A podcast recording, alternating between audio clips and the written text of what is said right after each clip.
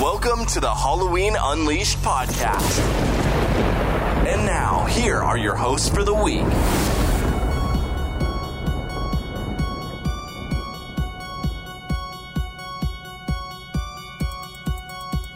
Welcome, everybody, to Halloween Unleashed. I am your host, Chris Morgan, and this week I have a very special co host with me, someone who has been my best friend, my brother in arms for over six years, and someone that uh, I am sh- surprised, as long as I've been doing podcasting, has not been a co host once.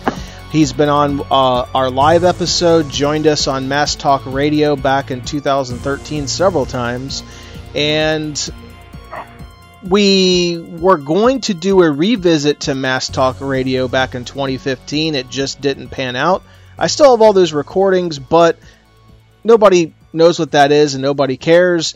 Uh, but I'm here with my best friend, Mr. Aaron Bass. Aaron, how are you? I am doing well, brother, and I do hope that you and yours and everyone that here is hearing the sound of our voice is uh, alive and well and safe, happy, and healthy in this most unusual time in all of our lives. And thank you so much for the uh, the gracious and very very high praise. Uh, it is, you know, uh, it's very much uh, likewise right back at you, brother. I just, you know, it, it never it never fails to hit me in the heart when I hear you say it out loud. That's all. Well, you're you're very welcome. You've been uh, you've been a brother to me, and it's just it's hard to believe as long as we've been friends and as many many hours of phone conversations that we've had over the years. It's never really ever made it to a podcast. I mean, I just find that completely odd. Yeah, it can be kind of odd at the same time. I'm, you know, uh, whenever we tend to talk for hours on length, you know, it's it's typically, uh, you know, very heartfelt and very genuinely driven. And, you know, I always value our conversations, even if we're just genuinely BSing about how we just signed off on another on another season of Bucks football that see us at the at, you know in the basement of the NFC South. But I value every single talk we always have, man. Simple as that, right? Simple as that, baller. All right. Well, we're here to talk about Marianne. You have been listening along, and uh, as you heard me mention in this episode, which everyone's going to hear here in a little while, I didn't even know that you were listening there for a little bit, and then I start getting uh, direct messages from you about you know what you were taking away from the Dan Farrands' episode, and that you were looking forward to Marianne's episode, and you know, kind of walk me through what this has been like from someone that hasn't been on the podcast before, just what you're walking away with, uh, just from her episodes alone. We can save your recap of Dan's episode for a different time. Tell us a little bit about what you've taken away from Marianne's episode and the appreciation for H6. Well, in regards to Marianne's episodes, you know, the two that have aired already, uh, number one, I think uh, you and Brandon uh, Duran have done a fabulous job. You have knocked it out of the park. And uh, just to give a shout out to the, the lovely Miss Marianne Hagan, uh, I was hooked from the very first episode, which I already knew I would be, and that hook has just sunken deeper and deeper with the you know with the two episodes that have already you know aired, and with this third one, I mean it just it's just gone even deeper. You know, I very much uh, echo your sentiment that uh, she is someone that you can just sit back and listen to uh, talk for hours on end and just and just and just you know uh, be absolutely encapsulated by. Well, awesome. Um, yeah, we, we we covered a little bit about her career in the first couple of episodes. We started to get into some H6 talk, and today we start to hear from her perspective what it was like being on that troubled set back in the icy days of 1994 when they filmed that. And um, it's going to start getting real interesting from this point forward. Uh, you you listen to a little bit. Can I can I understate that that uh, people are in for a real treat today? Uh, no, there there is no understating it, and I'm sure there is no understating uh, uh, that point for the the episodes that will follow after after this one as well. Do you have any comments that you want to make before we jump into today's episode, or can we go ahead and get on to the the honorary guest of of today? Uh, my only comment would be uh, a very heartfelt, appreciative thank you for including me in on the shenanigans here. And uh, man, a, a, sincere heartfelt to you on behalf of all the listeners, because I am one of them, and I truly appreciate what you've built here, and I truly appreciate you know uh, all the hard work that you've put in to uh, you know to creating this, and I mean, it continues to pay off, uh, especially for all of us fans, because we are all, you know, the the grateful recipients of uh, of new chapters of Halloween lore, straight from the the sources themselves that we would never have ever uh, otherwise had you know, the you know the uh, you know the luxury of being able to hear. So thank you very much for all that you've done, you know, to get to get this to where it's at and for your continued work. And man, I just, I look forward to, you know, to, you know, the remaining chapters of Marianne's interviews and, and all the great days that lie ahead. Well, I appreciate that. And, um, you know, like uh, like I was about to make Marianne cry, you're about to make Mary, uh, make me cry. So be careful with that. Um, I do appreciate it. I'm glad that you were able to to to join for sure. It's only taken three years for for me to get you on, but you're here. And uh, be, before we jump in, um, there's a lot of people that have reached out that have saying, "Hey, how how are you getting the numbers on the podcast that you're getting?" Uh, you know, Brandon mentioned it a couple of times on on his. He's really trying to grow his audience. I know Dylan in the past has mentioned it. Um, and all I want to say to like because you made the comment the reason I'm bringing this up because you made the comment of what I built and what people think is just because Halloween Unleashed has only been around since January of 2019 really this is my third year of podcasting on a very regular basis so it's not like I opened Halloween Unleashed and the audience was unleashed. It's not like it just happened. And it's taken a very long time to build and to grow and to and sometimes get frustrated that it wasn't growing at my pace but you know sometimes you just got to you got to take your foot off the gas just a little bit to be able to look around and and appreciate your surroundings and what you're building because eventually once you do put your foot back on the gas and move forward, it you will start to see the hard work pay off. And for those out there that are trying to build their audience, keep plugging away, keep getting episodes out there, keep reaching out, keep networking, and just keep growing your brand. I mean, it will get there. It's just Rome wasn't built in a day. Just give it time. It, it will happen. Absolutely. And if I could add in one more point to follow that up with, uh, you know, you can't, Rome wasn't built in a day, and it certainly wouldn't have stood for very long if it didn't have a solid foundation. If you don't, if you love what you're doing, then concentrate on that and just run with it. Because at the end of the day, if you love what you're doing, then that's all that should matter. And if you can just grow and build upon what you're doing and love every single step of the way, that's what's ultimately going to matter the most. And that's what should ultimately bring you the most satisfaction. So, absolutely. Amen. I know. I, amen. Exactly. Um, well, we will be back in the next 15, 20 minutes to recap what, what you're about to hear. And, um, from Aaron and from Chris. This is Marianne Hagan Part 3, and you're listening to Halloween Unleashed. You're listening to Halloween Unleashed. So, uh, and then I, I just, I watched, you know, one, two, four, and five over and over again. And then Daniel's script. And, and then, of course, I mean, it's the only thing that made Daniel's script, you know, understandable to me was really watching them and really studying them. And Daniel's script was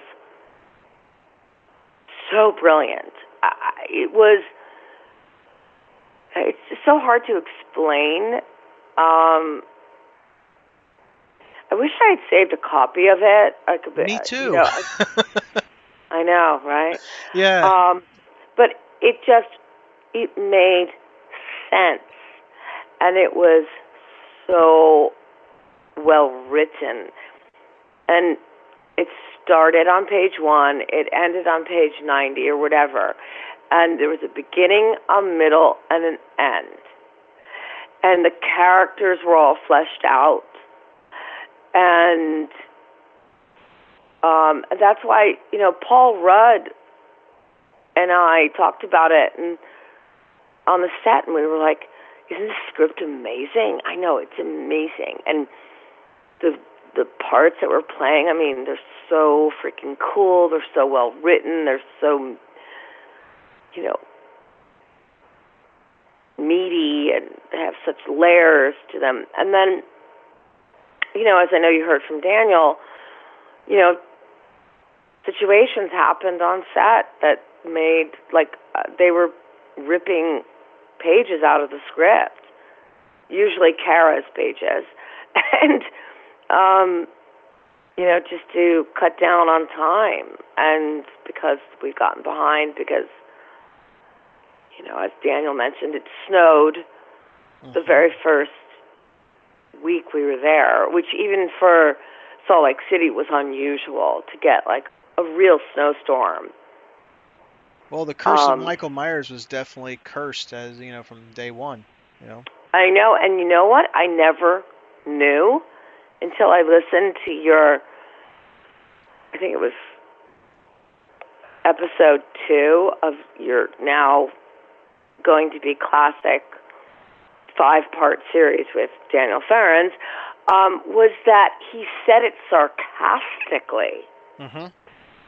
I never knew that it was certainly never called The Curse of Michael Myers when we. It was just called Halloween Six, and there was no no colon and then a subtitle.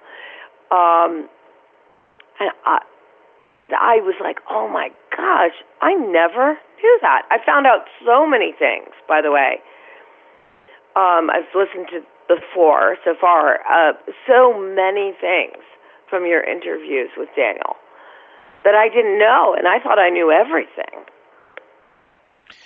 Yeah, he um, and to be honest, I, I, I love laid back stuff like this. Like with him, I, I there's so many follow up questions. He would say things, and I, I wanted to ask so many questions after that. But he's but he's an energizer bunny. I mean, I thought I had a lot of energy, but I was like, man, this guy is harnessed energy and you feel it. And I mean that as a compliment. I it's yeah. not, you know, he's he's obviously a a friend and I tell him all the time like, dude, can I have 10% of that energy because my kids need that. you know, so uh, but yeah, it's it, but at times I couldn't get a, an extra question and so I you know, it, it was a lot of times it was like boom boom boom boom boom and I was trying to be respectful of his time because he was in an editing bay um, so we were quickly on to the next question. So I like that we're doing this to where we can just kind of flush it out a little bit more and kind of take our time and ask follow up. So this is this is great. But um, can I just tell you that this friend of mine who's doing this documentary for God's sakes, get out, and it's about the Amityville horror series.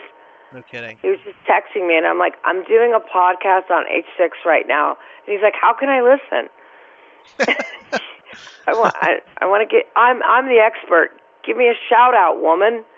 So it's Brian Norton, and he's doing um, a documentary about the making of the Amityville horror series, and that's what he's doing right now. So anyone out there who's into Amityville, Check it out. Brian yeah. Norton, yeah, Well, friend of my thank, Facebook, follow him on Instagram.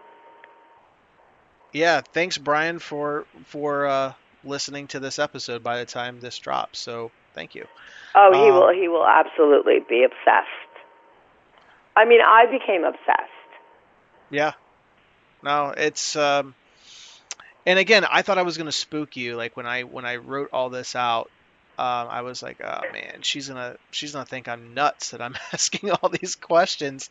But again, you know, you go to so many conventions, and the last thing I wanted was these paint by the number questions that both you and Dan have been asking. No. I've only times. been to three conventions, Really? and and it's not because it's not because I, I, I'm not asked. I think we discussed this. Like, H six people are not requested. We, I did the one in 2003 Right. um, in Pasadena. And then all these years went by, and Mikey Perez, who's awesome, um, he represents, you know, people for conventions. One of the many things he does. He's also in music production, and he's just an all-around awesome, talented person. He reached out to me and said, "There's all this great interest in doing um, a Halloween Six reunion this year because it was like the 25th reunion Mhm. of no, maybe it was the 20th. Re- well, because it's 2020 now. It came out in 95. 1995. Yeah, so it would have I, been I did Cherry Hill. I did Baltimore, and I did Indianapolis. I was gonna go to the I was gonna go to the Indianapolis one, and I forget why I missed it, but I was gonna go just because of that, and I I, I missed it.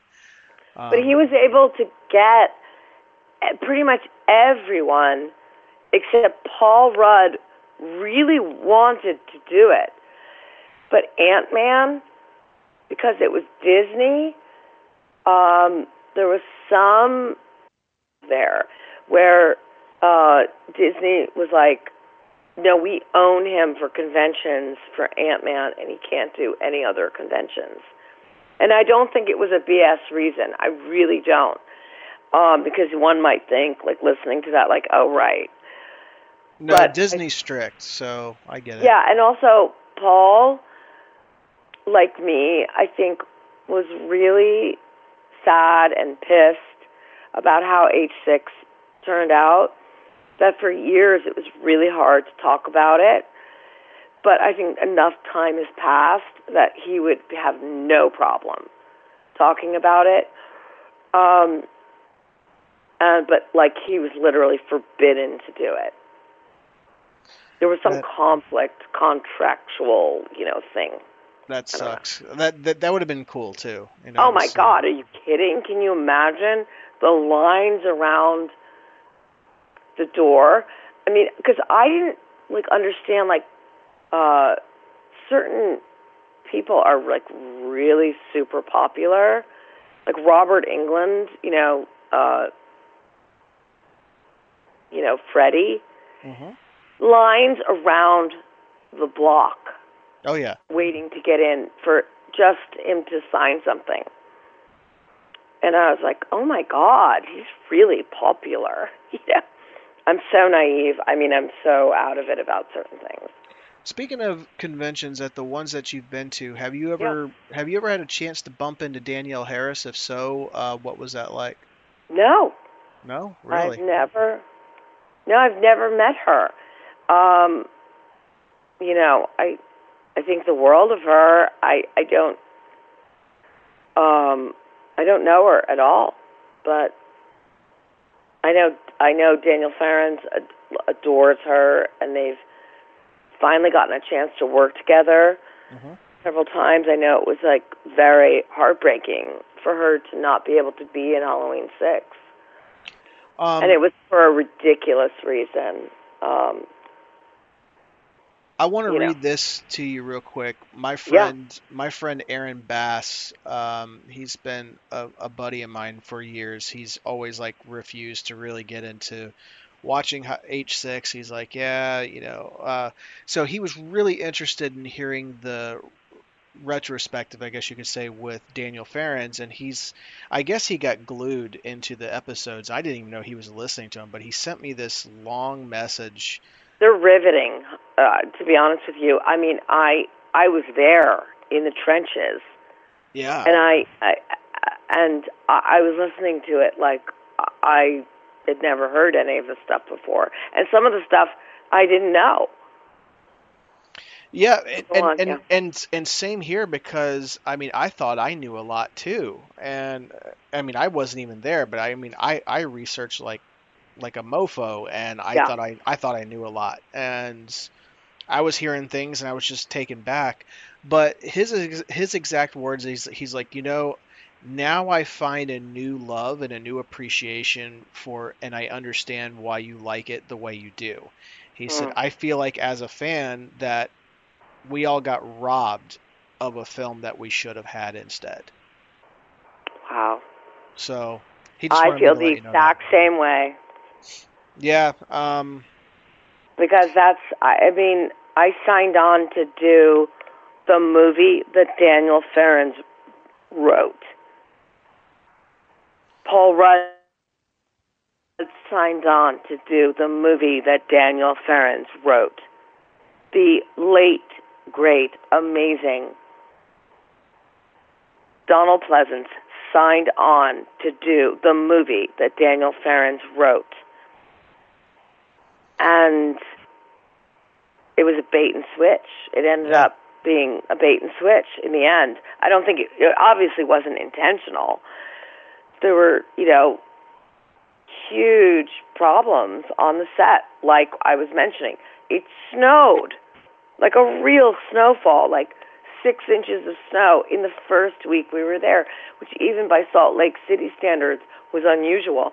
And the prop guys and the production design people and everybody, they're hosing down the lawns, you know, and and trying to get rid of the snow and scenes that were scheduled outside, you know, exterior scenes that were scheduled to be shot the next day or the second day after the snow had to be rescheduled for later and then scenes that were interior scenes had to be pushed up.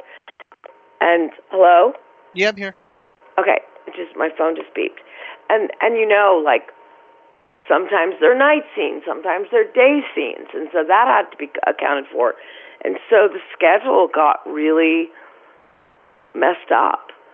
And you know, things happen on film sets. So everyone out there who just wants to hate something that they've seen and they have every right to and I understand exactly why, but they need to understand stuff, unexpected stuff happens on a film set, and sometimes you just get unlucky, hmm and there's then this domino effect that happens. Well, and and this is one thing that I that I tell a lot of people about about movies um, is I'm like, look, it takes an army to make a film. Um, you need to respect you need to respect the art and the work that went into it by everybody involved because everybody in there worked their ass off to make the best Yep. possible picture they could. Now, Yep. you you may not like it, maybe I may not like it, uh, but at the same time, just because I don't like something doesn't mean I have to shit all over it, you know, and just just to be an a hole. And there's a lot of people out there that will do that, and it's just it's just usually like people who criticize movies like with an intense hatred and venom usually people who don't know anything about the filmmaking process and how it works Mhm. and you need to understand that things happen on a set and then it's a domino effect because it snowed the first week then this happened and this happened and this happened on Halloween six. And no, I, I mean, uh, I'm not going to say nobody, but very few people understand what that movie was meant to be and how disappointing both the producer's cut and then the theatrical release. Very few people understand how shocking that was Uh-huh. and disappointing that was than Sure. me. But and and uh, and like I, I've said to you, it was really hard for me to talk about it for years because I loved it so much. Loved the script so much. And it meant a lot to me. And I think Daniel talked about there was a cast and crew screening the spring of 1995 where this is presented as the final cut Mhm. of the movie. And as we know, our beloved uh, Donald Pleasence already passed away. And we all gathered in this huge movie theater that they had rented out. It was sort of like a premiere. And I remember just being so confused and deflated. Like Daniel talked about, like, this just doesn't work. It doesn't hit the beats. It's not what I wrote. And that's the way I felt. I had a little bit more knowledge about how it was going to fail because Daniel left the set day 10 and I was devastated because I needed him on set to explain stuff to me. Um, I, I I milked him for information. Daniel, Daniel, what? Okay, so how do you how did you envision the scene when you wrote it? How do you envision it? Because Joe Chappelle was not really available to talk to.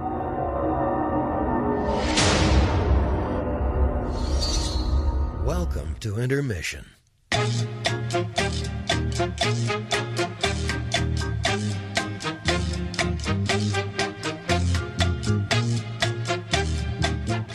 Well, we are in the middle of intermission, and I am your host, Chris Morgan, uh, joined once again by Aaron Bass on Halloween Unleashed. And, brother, we got through the first 15, 20 minutes. You know, I interviewed her, I held the mic, so give me your thoughts. Well, my very first thought is uh, you were we we all shared that collective pat on the back with you when the the very first episode aired, and you said, you know, uh, I got to give my 17 year old self a pat on the back for being able to, you know, say that I I shared a Friday night date with the lovely Miss Mary Ann Higgins. Yeah, that that sums it up all all up right there, brother. That, you you bastard. oh. Uh, But I digress. One of the big points that she uh, that she uh, said was um, uh, on behalf of all of us H6 fans, I believe we all shared a collective groan when she said remorsefully uh, that she that she'd wished that she had saved a copy of Dan's original script because once she said that, and it was it was like it was out there, it was confirmed that she don't have the she don't have an original copy anywhere. I was like, oh, horrible. Yep, it, it it's that right there. It was like a knife through my heart because Dan doesn't have one, uh, she doesn't have one, and I, I don't know who else would. But it's just you know we keep hearing about how amazing this script is, and like I've said many many times, I have like draft five or six or whatever it was. And yes, it's probably closer to that original draft, but it's still not that original draft that made everybody say, "I'm sign. I want to sign up for this movie." Um, I don't have it. I, I really wish I did, though.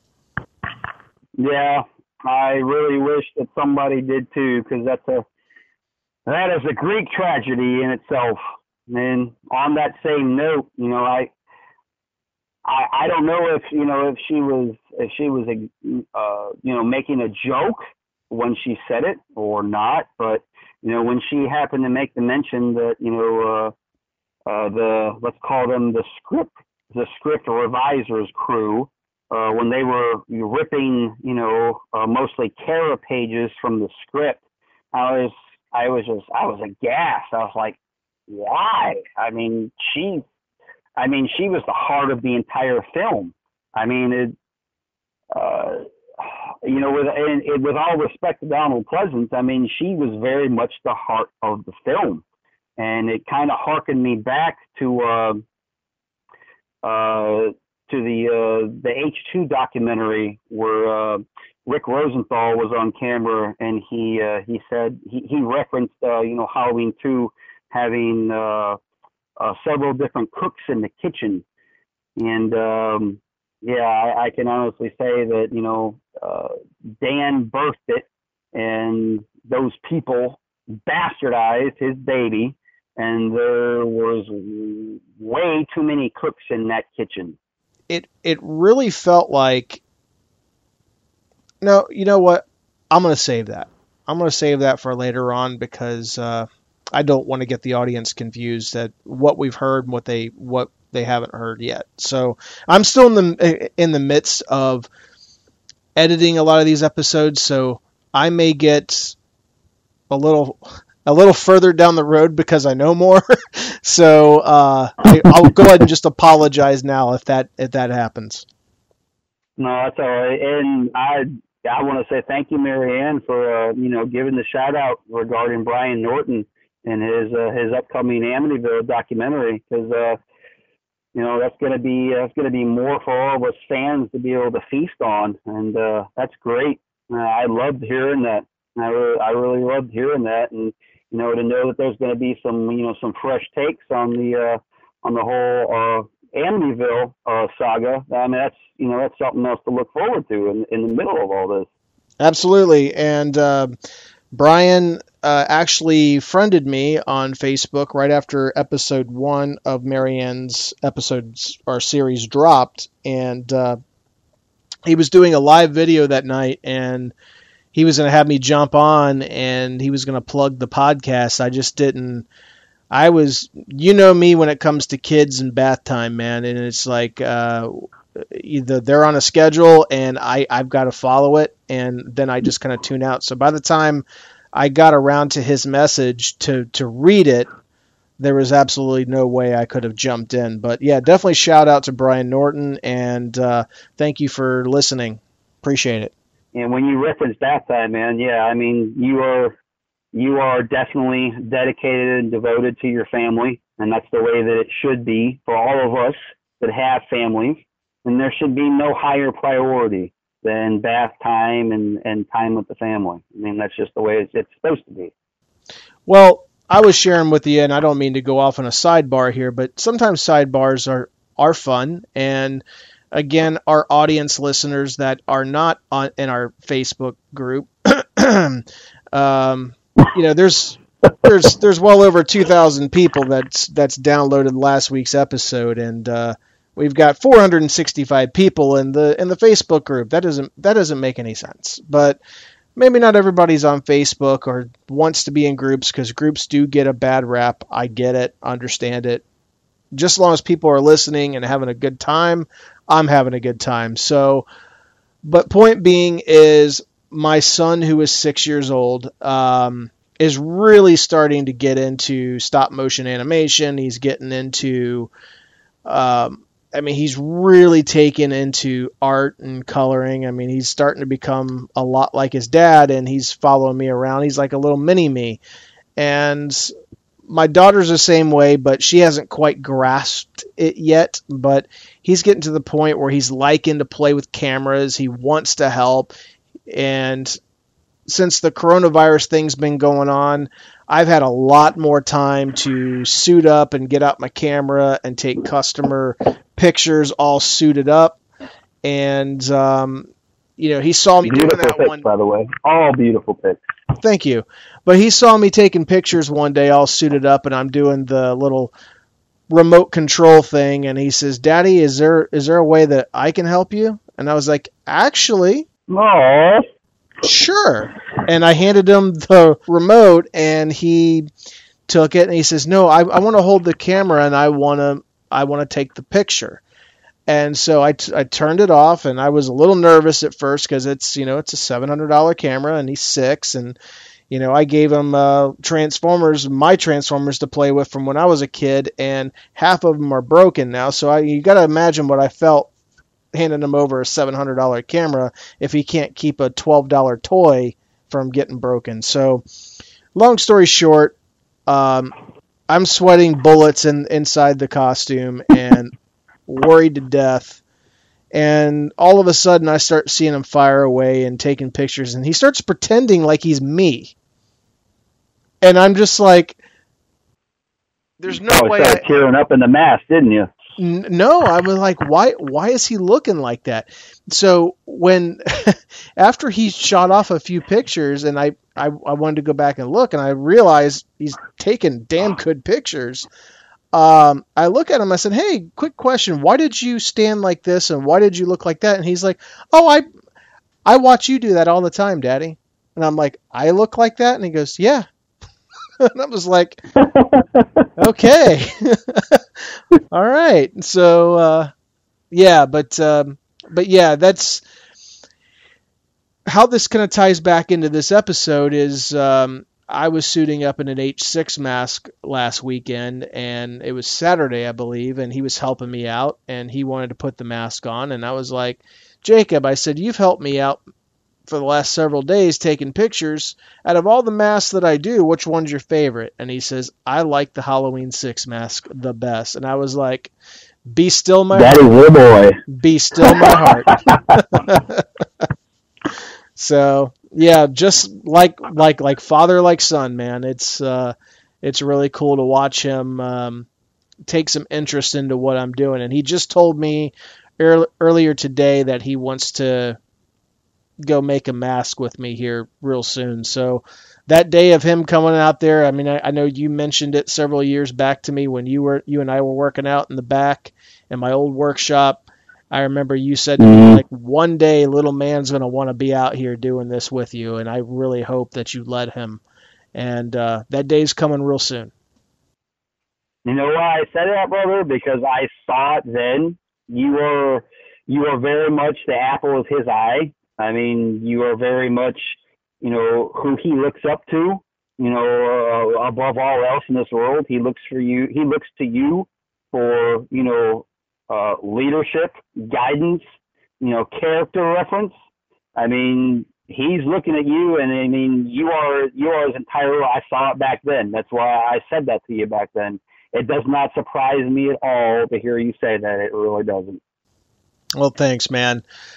Well, um, it's, I, I could sit here and just sidebar with you all day, but uh, again, people are like, "Come on, man, this is about Marianne." So, um, One thing that struck me, uh, that absolutely like you know floored me almost, uh, was uh, her admitting that she's only been to, to, to three conventions, and that Yeah. uh, yeah, Yeah. I I and that the the H six cast is is not really desired.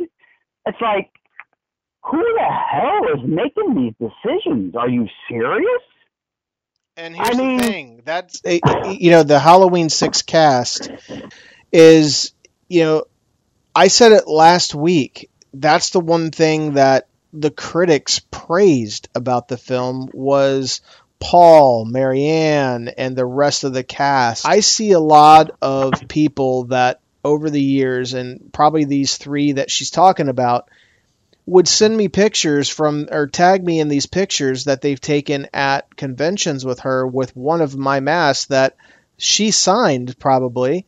And i guess i was so conditioned to getting tagged in all these pictures i guess i just assumed that they were all different conventions and that people were uh, that that the cast had been part of more than just three conventions and it's just that's extremely sad Absolutely. And in the interest of, you know, getting back to uh, getting back to you know Marianne's interview and everything, I'll I'll keep it brief, but uh, you know, it's it's criminal. It's criminal. I really thought it was criminal uh, when she said that she's only been to three conventions and the H six cast isn't isn't you know desired. I mean, it just that just totally blew my mind because it's it's like if if the if the H five cast, you know, with you know, with all due loving respect to Danielle Harris, if the H five cast can be desired, what the heck is wrong with H six? Seriously, I mean, I know what ended up happening with the film and how it was a you know a shadow of what it was intended to be, but I mean, still, I mean, you have somebody that was the you know the the heart and soul of that film in Marianne, and I mean, she's the one that, that honestly she breathed the most life into that film. You know, uh, with all due respect, you know, to the late great Donald Pleasence and you know to Paul Rudd, you know, she was the one that breathed the most life into that film. And air that she's only been at three conventions, and that you know she's ultimately in the rest of the cast is, is desired. I mean, that's just no. I, I don't understand that at all. I agree. You know, it, it's it's definitely sad for sure. I was I was kind of shocked when the, she when she said that there was a full blown snowstorm in Salt Lake City that you know uh, that preceded the you know the you know the start to the filming. Because I mean, I was I was born and raised in suburban Chicago. You know, uh, Chicago's famously known for having two seasons: winter and the Fourth of July. So from, from the first from the first time that snow falls in Chicago or the Chicagoland area, the burbs included, which is where I grew up, it's like from the first time snow falls, uh, that's it.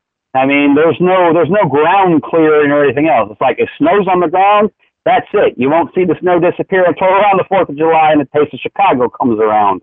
So right. I, it's, you know, I couldn't believe. I mean, that that uh that one scene with uh with Brad English, you know, where he's out there and he's chopping down uh you know the Michael Myers thing off the front yard the kids had put there is I've had enough of this Halloween horse shit you know, and the camera, you know, it pans back on the house and everything. I mean, to anybody that was born and raised up north, you know, you could tell, you know, just by the look of everything, you, you know, that, that that's cold weather. It's it's fall time weather. But I would never in a million years have thought that, you know, there had been a full blown snowstorm there, you know, prior to the start of shooting. I mean, that just, that, that really surprised me. I couldn't believe that at all. That was crazy.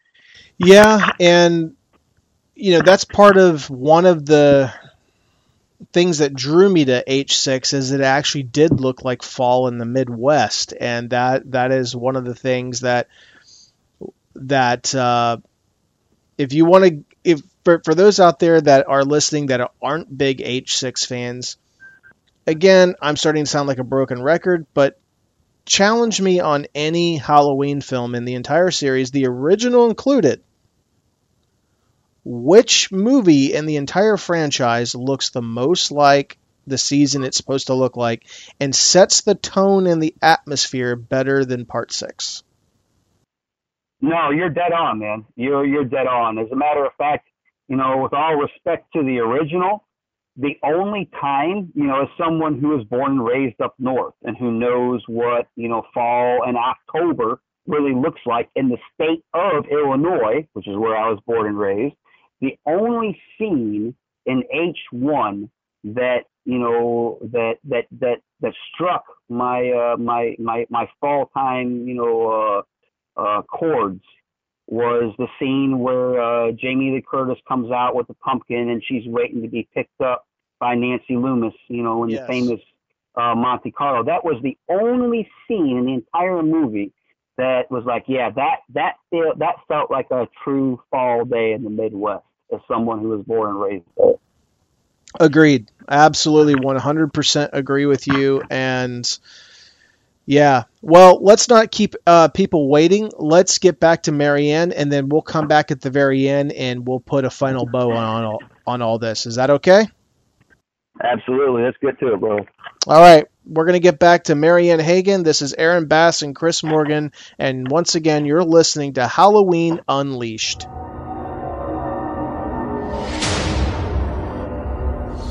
I have and, a, uh, I have a, I have a funny question for you though. Yeah. yeah, I, obviously these cuts aren't good, and you're probably going, why? Why is this guy that I'm talking to? Why is he so into this movie? Has it ever crossed your mind? Um, no, I, actually, no, because I just I understand there's beautiful things about our movie. It is, Um, yeah. You did so much.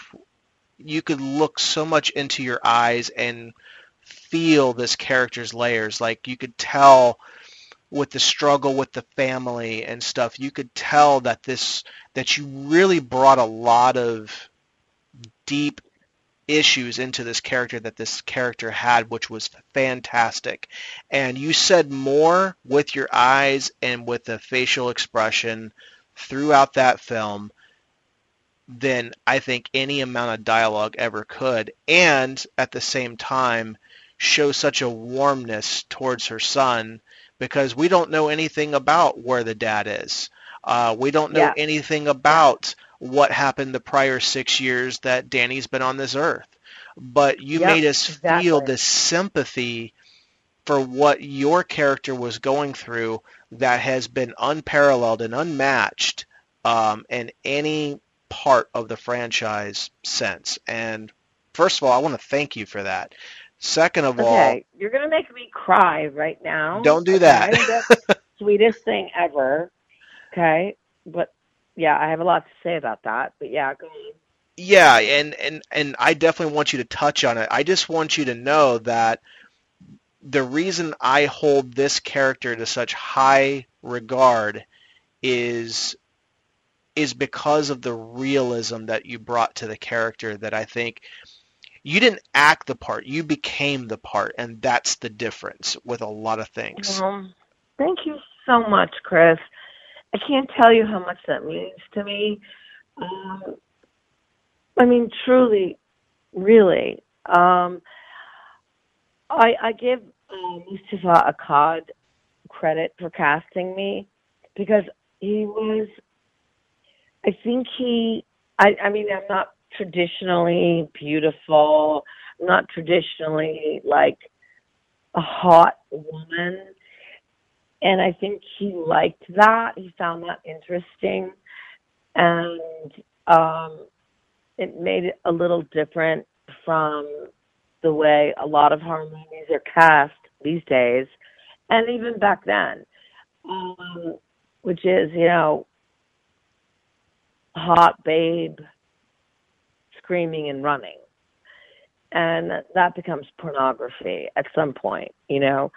Um, Sure. in, in in that you're the definition of pornography is that you're appealing to the most prurient interest of people, and that is prurient meaning the most base base uh, interest in people, and um, I really I don't know this for a fact, but my gut always told me that it was Mustafa who really championed me.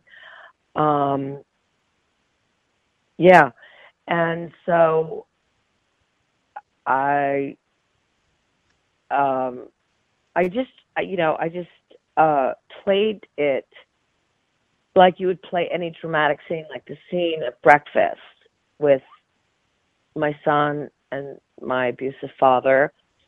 I had this whole conversation with Joe Chappelle. This was in the beginning, um, where I said, you know, I don't want to play it like this is just a scene we need to get through in order to get to the gore. You know, Right. I want to play it like a real family scene. And he said, I totally agree. I love that. I love that. And so that's the way we tried to play it, you know. Um, Brad English, rest in peace. And uh, yeah, I mean, Well, I gotta say, if there was um, one person that um, I know a lot of Halloween fans wanted to beat the shit out of, it was your it, it was your on-screen father. so, uh, was it? Um, Brad English. yeah, I mean, but that's a that's a testament to him. And um, I know we've talked about this off air, but uh, yeah. I remember sitting in the theater opening weekend watching it, and I was like, "Cool, they got Biff Tannen from Back to the Future to play the dad." Because that's Oh who my god. that's who he that's who he made me think of. Right. I heard that in, in your earlier um, interview with um, with Dan. That's so funny. Yeah i love it. I love it. So, um, but anyway, um, it's it's so funny, and I, I'm not sure if this was on purpose. I'm sure it was in that long Bible Dan's talked about, but um, I found it really unique and cool that Laurie was into psychology and Kara was into psychology. Oh, absolutely. And there's nothing in Daniel's script that's by accident. He is such a genius and he has he has such a encyclopedic knowledge of the Halloween series. So when he was on the set when we shot in Salt Lake City, um, I was constantly looking to him for input because I knew he knew what he meant when he wrote a certain scene. So I would say like, so how do you, how did you envision this scene happening when you wrote it? Um, and, uh, yeah, I mean, I, I was so annoying. I mean, I just latched on to him and just, you know, asked him all the time, like, so, oh, so this scene, this scene, what did you envision when when you wrote it? Like, what did you want? What did you think? Because I knew that he knew better than anybody what it should be.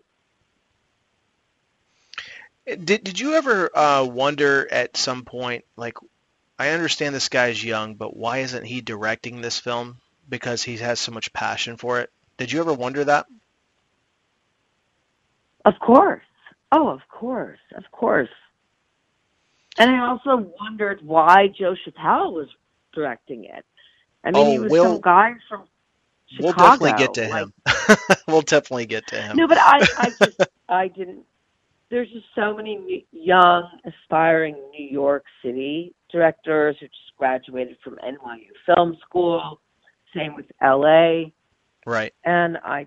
But anyway, yes, I, I absolutely thought he should be directing it, but I also understood that he was, you know, super young, and this was his first script, and it would be very, very rare for anyone to allow someone really young who had no experience directing to direct their own script, which I do not agree with at all, but I understand that that's the way people think. Absolutely. It's um it's about building that that networking. I I you know, he's obviously he's moved on and he's doing all that now. Yeah. Which is uh fantastic. Uh I mean, But- he's a superstar now, and he's gone to direct, write his own films, direct his own films, and it's just amazing and so exciting absolutely. because he's he's really he's really a brilliant guy. I mean, he just it's hard to explain, but I I felt I really bonded with him on the set, especially in Salt Lake City when he was there. Um, in how smart he was, Right. and I could ask him any question, and he could explain stuff to me. And he's very Uh, good at, um, you know, just, I'm speaking from my friendship with him. He's very good at articulating his thoughts. And so you get you get drawn into that. So I could understand how that would be a huge help with the fact that this was this guy's baby, you know, and I mean, obviously he had to watch his baby get killed, but, uh, you know, he he was very passionate about his baby and he has such a way to articulate it i'm i can't imagine him being much different as far as that goes um, 26 years ago versus how he is now. He's probably a little bit a little bit more polished now, but the way he delivers information, um, that's a that's a natural born gift that people have. I don't. Yeah, he, he I don't he's, see that. he's just naturally brilliant, and you know I did listen to all of his interviews with you, one through five, and it was bringing me back memory down this memory lane, and I was reminded just how brilliant he is and how articulate he is and his ability to explain anything. And I just thought, I'm like, I'd forgotten about all this and I'm I'm gonna have to be interviewed, you know, in a week by Chris and oh my gosh, I'm I'm gonna be like this idiot. You're fine. Like ten days into it, I didn't remember how long it was. He said in one of the your episodes, uh, those like ten days into it, he he left the set, and I remember that so well. I was devastated, devastated. I I I thought he was kidding when he said, I, "I'm going, I'm going, I'm going home. I'm going back to L.A." And it seemed unfathom, unfathomable to me. I was like, "What do you mean? What do you mean? You're coming back though, right? You're just going back to L.A. for a couple of days." to take care of business and and life, but you're coming back, right? And he was like, no. There's someplace in a box I have that's filled with photographs, and there's a picture of Dan, Mariah, and and myself sitting in my trailer on this little, you know, tiny sofa. The day he was he he told me he was leaving and I I need to find that photo. Uh, I've seen it, you know, when I've moved over the years, hmm but we're all smiling and so like happy for the camera. But Right. it was right after Daniel had told us he was leaving, and we were so sad. Now, if if you can't answer this, I totally understand, and you don't have to. But what was the reason for him leaving? Because that I, I don't think that was ever really explained on on on his side. Um, I know that he and I hadn't talked about it. It just wasn't ever a thing. Well, why why did he leave? All right, welcome back to Halloween Unleashed. Chris Morgan and Aaron back with you here, and we did it again. Another cliffhanger, right? You brilliant, evil, devious, genius bastard. I swear you did it at just the right moment, and I mean, you you just drove that hook in even deeper into my heart. It's just like, oh my God, how could you? If you're a fan to any degree, how could you not come back for more? I mean, you just you nailed it. You you really did. Well, thank you. Well, she's the she's the one that that made it all happen. Um, again, like I've said many times in the past, I was just the lucky guy that got to ask the questions. Um, she was really the one that made all of this happen because without her, um, there would be no Marianne Hagan series. Uh, that there, there absolutely wouldn't be. So uh, I'm giving all the credit to her um, and being able to share this with all of us. And I am super lucky to have had the opportunity to do this with her. Absolutely, I would feel just as lucky. And you know, it's a, it's really a testament to her and you know her humility uh, when she came out. And uh, I know she said it in the previous episode, but she went into a little bit more detail, you know, in in in, in this chapter about how you know she felt like she had no chance of getting the script because uh, you know it, there was the blonde, big chest stereotype, and she didn't she didn't fashion herself as like uh as pretty or beautiful or sexy or anything like that. And Marianne, I know you'll end up listening to this, and take my word for it. I you are your own worst critic, but have you ever looked at yourself in the mirror? Because Thank you. being be- yeah, being beautiful isn't just what stares back at you in the mirror. It's what comes it's it's your level of humbleness, humility, and just being genuine. I mean, well, one of the there's there's two moments in that movie, and they both precede each other too, that are the most heartfelt uh, moments in that movie to her, and uh, in that movie to me. And both of those moments, you know, were delivered to us by her. And the first heartfelt moment, uh, first time I ever watched it, was the scene, uh, the breakfast scene with her and the family and Brad English. And after, you know, Brad English delivers the blow that all of us in the movie theater was like, oh no, the, he didn't.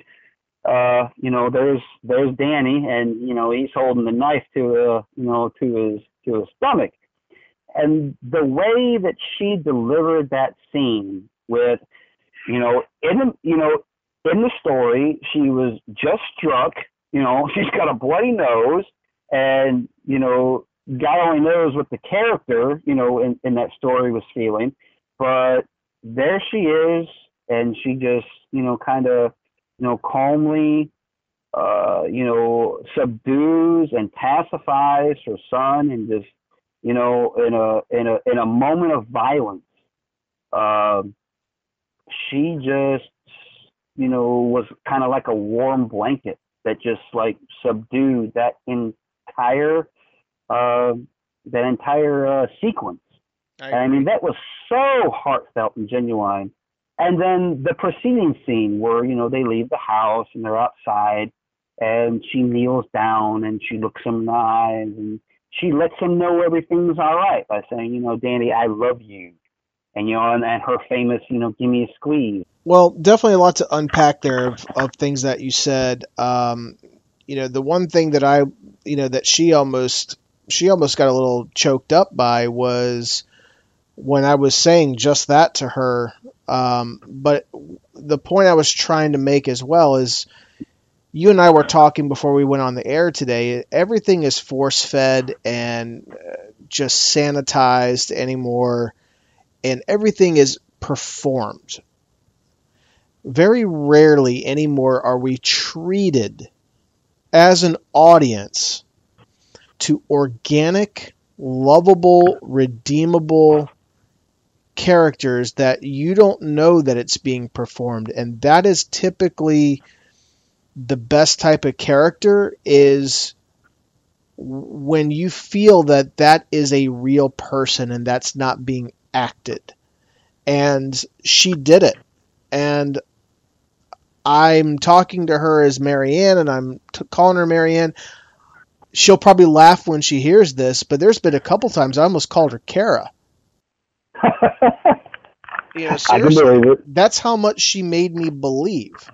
So, and a lot of it was with her eyes, the way she showed the emotion when there was no dialogue, and that is a that is a that is a talent that a lot of actors and a lot of performers can't get because they're trying to remember the lines and they're trying to remember what their marks were or what what their hair should be doing or what I should be posting on Instagram next and all this stuff. The the next the next part of what you were talking about, um, Moustapha, and she saying that I have no proof of this, but I can imagine. I I, I feel like he he championed for me. I have I'm no sure doubt. he did. I have no doubt that he did because I've said it countless times. She is my favorite character in the entire franchise. And people that are driving right now are probably driving off into a freaking ditch saying, "Well, what about Dr. Loomis?" well, yes, I get that. That that that goes without saying. I get it. Or there's some people are saying, "Well, what about Laurie Strode?" I'm like, "Well, what about her?" I've said countless times, and I mean no disrespect to her or to anybody that's fans of hers. I have just never been a Jamie Lee Curtis fan from an acting standpoint. She is a performer, and I am not all that big on performers. I like actors, and I like people that can make me believe. And you really shouldn't be able to compare them because they're apples to oranges. But if you're asking my opinion, and since this is an episode we're doing on her, I'm letting my opinion be known that she's that she is my favorite. Yeah. Uh, what did she, you know? She out of her own mouth. You know, what did she do when she sought direction for how you know for how she should feel her way through a scene? She went straight to Daniel Farrands, you know, for his input and for and, you know, to, and to ask him, hey, how would you envision this scene? And I mean, that's a testament to, you know, to her dedication to her craft. And I mean, that says it all right there. Let, let me say this, and I, I'm not sure how much you know about what goes on behind the scenes and stuff on, on films. I mean, I can speak from experience. What what's really odd to me, and this is like, and and I maybe odd's a derogatory phrase that I shouldn't say because it it's it's fascinating to me that first of all that the writer of the film was allowed on set because typically that doesn't happen. Number one. Number two, um, when she was saying that, the only thing I can think inside, because you know I've directed many things. Right. I worked with the actors and the actresses on those sets they were coming to me saying, "Hey, how did you see this play out? How how this?" Don't you find it a little odd that she was going to the writer that was on set and and the and the director was nowhere to be found? Well, yeah. I mean, in light of what you just in the in light of the information you just relayed, yeah, I, I do find it odd, and quite frankly, uh, uh, I'd like to echo her sentiment about uh, you know, uh, wondering why uh, Daniel wasn't given the chance to, uh, you know, to, to be a director. I mean, I know, uh, you know, I know he was young. I know he was inexperienced, but at the same time, I I wish that Moustapha, you know, if if he deemed Daniel's story, you know, good enough to make a movie out of, and something that he was going to incorporate. He was going to, you know, put his name on and incorporate with his legacy. I mean, let's face it, you know, Moustapha Akkad has a legacy, okay, and I, I wish that that I, I I wish to this day that Kyle had gone down. I I really do, and I know that Marianne and Paul did too, because like she said, you know,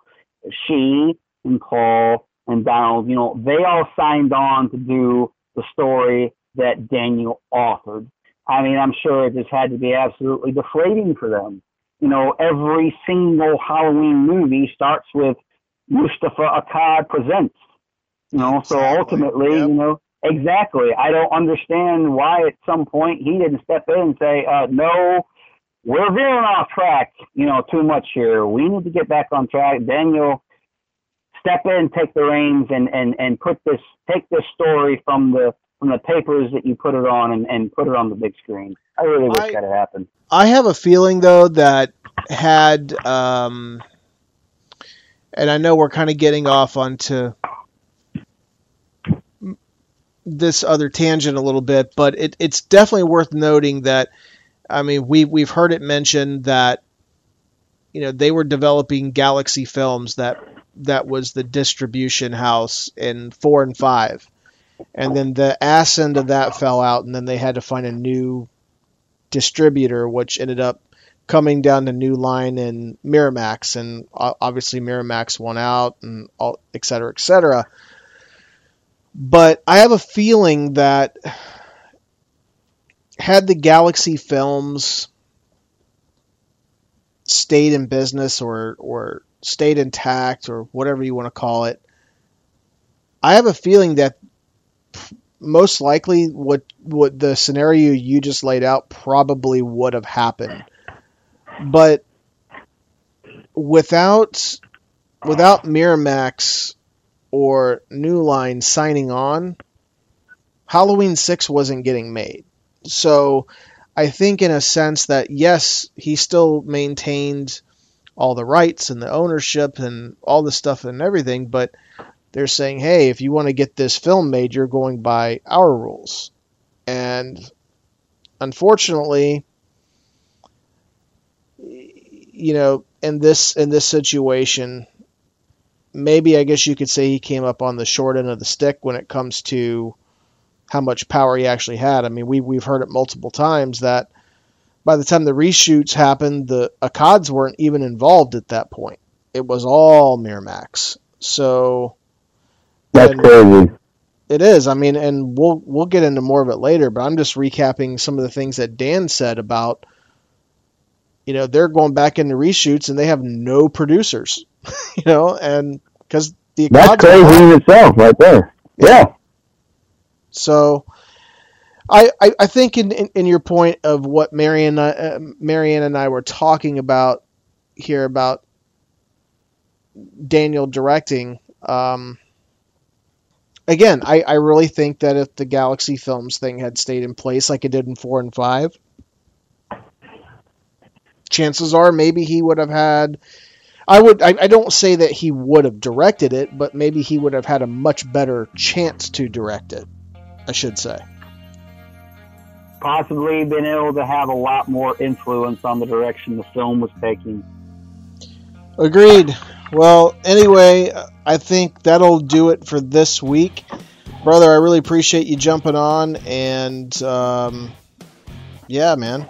And uh, we'll have to do this again, but let's go ahead and let everybody get out of here and get back to their lives. We appreciate everybody listening in. From Aaron Bass, from Chris Morgan, this is Halloween Unleashed, and we will be back with Marianne Hagan, part four, next week. This is the Halloween Unleashed podcast. Thanks for listening to Halloween Unleashed. Be sure to download, rate, and subscribe anywhere you download your podcasts from Apple, Google Play, Spotify, iHeartRadio, and then join our social media channels at our official Facebook page at facebook.com slash groups slash Halloween Unleashed, on Instagram at Halloween Unleashed, and on Twitter at HWeen Unleashed. Be sure to share our episodes in your horror groups on your timeline and on Instagram. We'll be back next week with an all new episode of Halloween Unleashed.